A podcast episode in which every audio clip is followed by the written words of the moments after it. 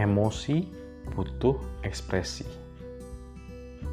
Ini adalah sebuah pelajaran penting yang saya dapatkan waktu saya mempelajari mengenai kecerdasan emosional.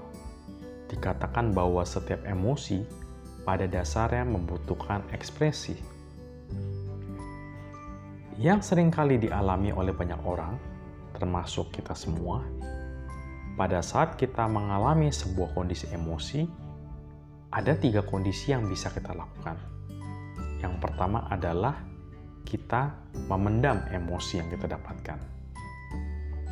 Yang kedua adalah kita melampiaskan emosi yang kita dapatkan. Atau yang ketiga, kita melepaskan emosi yang kita dapatkan. Mana yang terbaik? Tentunya kita perlu dengan bijaksana memilih mana yang terbaik.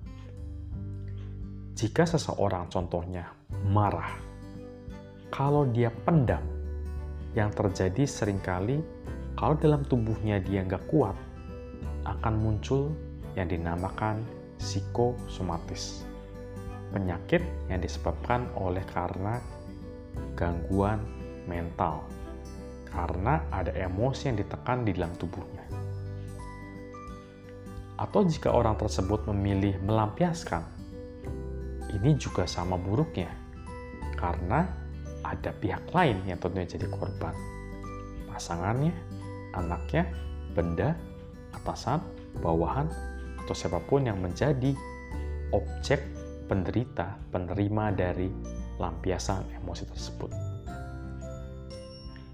Cara yang paling bijaksana adalah cara yang ketiga, yaitu melepaskan. Ini cara cerdas supaya kita mampu melepaskan emosi dengan tepat dan pada tempatnya. Ini adalah sebuah teknik di mana nggak semua orang mampu dan paham bagaimana cara melakukannya. Tentunya kalau kamu mau belajar lebih lanjut, kita akan ngobrol-ngobrol di podcast-podcast selanjutnya. Kita akan bahas bersama bagaimana teknik untuk melepaskan emosi-emosi yang menghambat. Kamu tertarik? Stay tune terus di podcast bersama Adrian Luis dari adrianluis.com Sukses selalu buat kita semua. Tuhan memberkati.